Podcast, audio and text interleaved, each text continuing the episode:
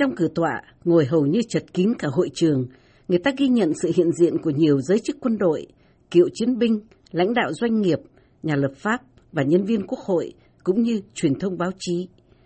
Mở đầu sự kiện, đạo diễn Ken Burns đã gây hào hứng lập tức khi ông mời các cựu chiến binh từng tham chiến tại Việt Nam có mặt trong cử tọa, hãy đứng dậy.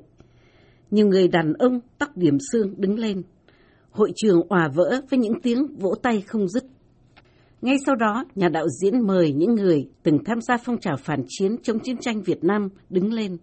Một số người đã ôm chầm lấy các cựu chiến binh, những người mà họ từng nguyền rủa và ruồng bò trong cao trào phản chiến. Cử tọa lại òa vỡ với nhiều tràng pháo tay. Đạo diễn Ken Burns tiết lộ rằng khi bắt đầu cuộc hành trình trông gai để thực hiện dự án này, những người đầu tiên mà hai đạo diễn tìm đến là thượng nghị sĩ John McCain và ông Kerry lúc đó còn là một thượng nghị sĩ. One of the first meetings we had was to visit with Senator McCain and then Senator Kerry and tell them that we were going to embark on this difficult journey. Chúng tôi nói chúng tôi cần sự giúp đỡ của hai ông, nhưng chúng tôi sẽ không phỏng vấn, mặc dù câu chuyện của hai người được kể lại trong phim, tự nó đã đầy kịch tính. Chúng tôi cho rằng vì hai ông còn là những nhân vật của công chúng, như ông Kissinger, như Jane Fonda, Daniel Ellsberg, Chúng tôi tránh phỏng vấn họ mà chọn những người khác, nhưng tôi tin rằng Lin và tôi đã không thể hoàn thành bộ phim này mà không có sự giúp đỡ của hai ông. Những clip mà đạo diễn Burns chọn cho công chiếu để giới thiệu bộ phim thực hiện cùng với đạo diễn Lin Novick nêu bật những sự chia rẽ sâu sắc và tình trạng hoang mang trong xã hội Mỹ trong và sau cuộc chiến.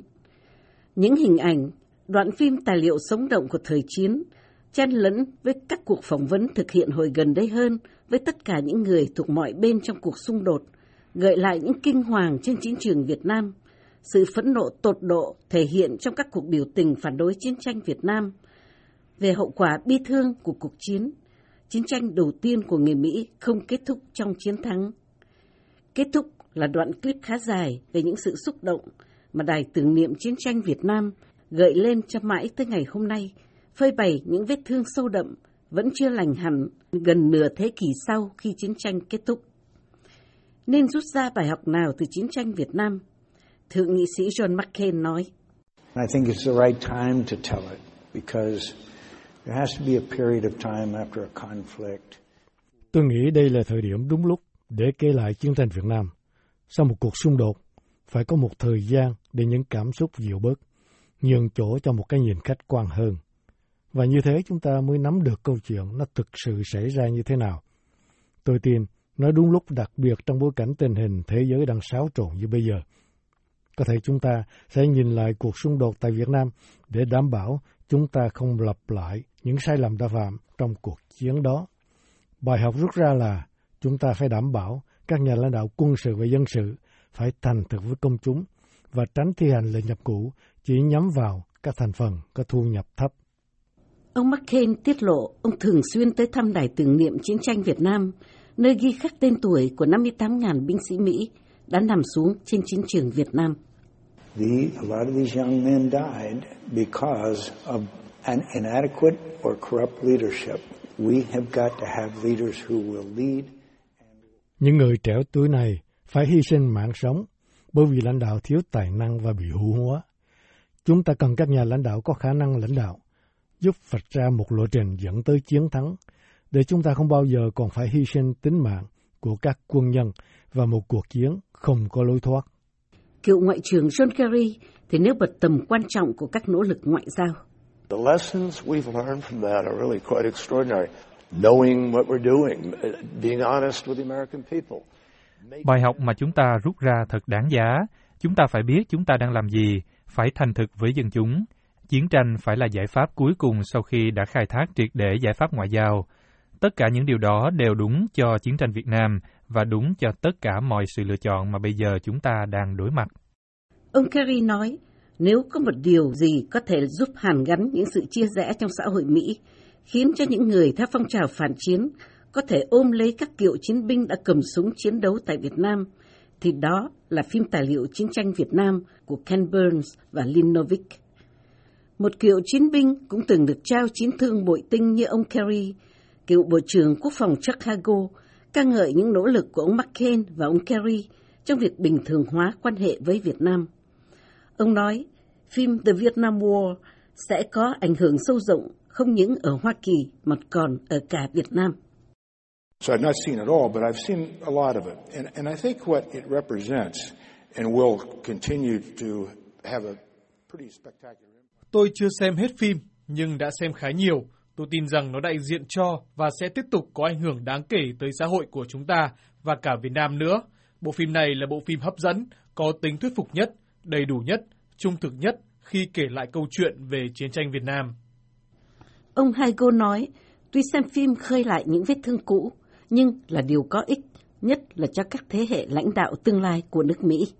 Yes, it's difficult to, to see this, but I think it's important that, especially our young people, our, ne- our next set of Vâng, xem phim rất là đau lòng, nhưng rất quan trọng cho các thế hệ lãnh đạo kế tiếp của Mỹ phải hiểu được những hậu quả của chiến tranh và những hậu quả của các quyết định của chúng ta.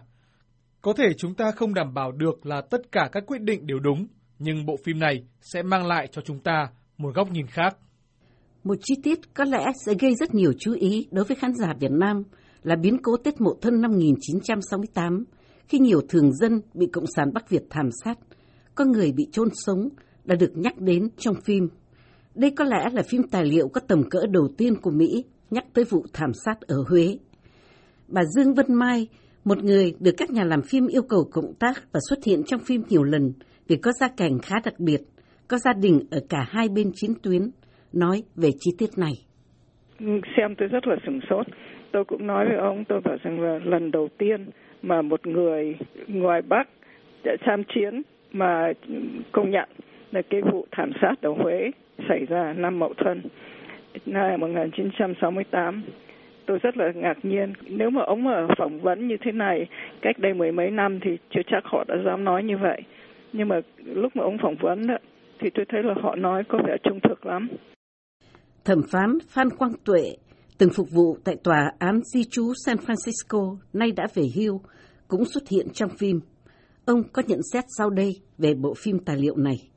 À, nhìn qua những cái bộ phim đã có thì tôi thấy không có thể nào có trung thực hơn nữa và tôi không nghĩ là tương lai sẽ có một cuộn phim nữa tại vì cho tới khi cuộn phim này ra đó thì là 42 năm sau cuộc chiến rồi hai ba thế hệ khác đã được đào tạo nên cái cuộn phim này nó là ghi lại trung thực uh, lịch sử không phải cuộc chiến mà qua cái lịch sử cuộc chiến đó lịch sử Việt Nam Nam cũng như ở ngoài Bắc tôi thấy cái điều cần là phải phổ biến ở tại Việt Nam Chiến tranh Việt Nam hơn 40 năm sau vẫn là một chủ đề hóc búa trong một phim tài liệu và chắc chắn là trong những ngày tới, phim tài liệu này sẽ còn gây rất nhiều tranh cãi tại Hoa Kỳ, tại Việt Nam và trong các cộng đồng người Việt ở hải ngoại.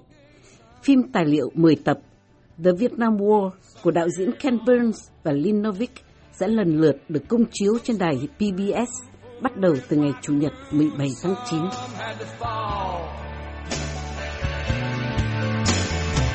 And if you ever think of me, think of all your liberties and recall.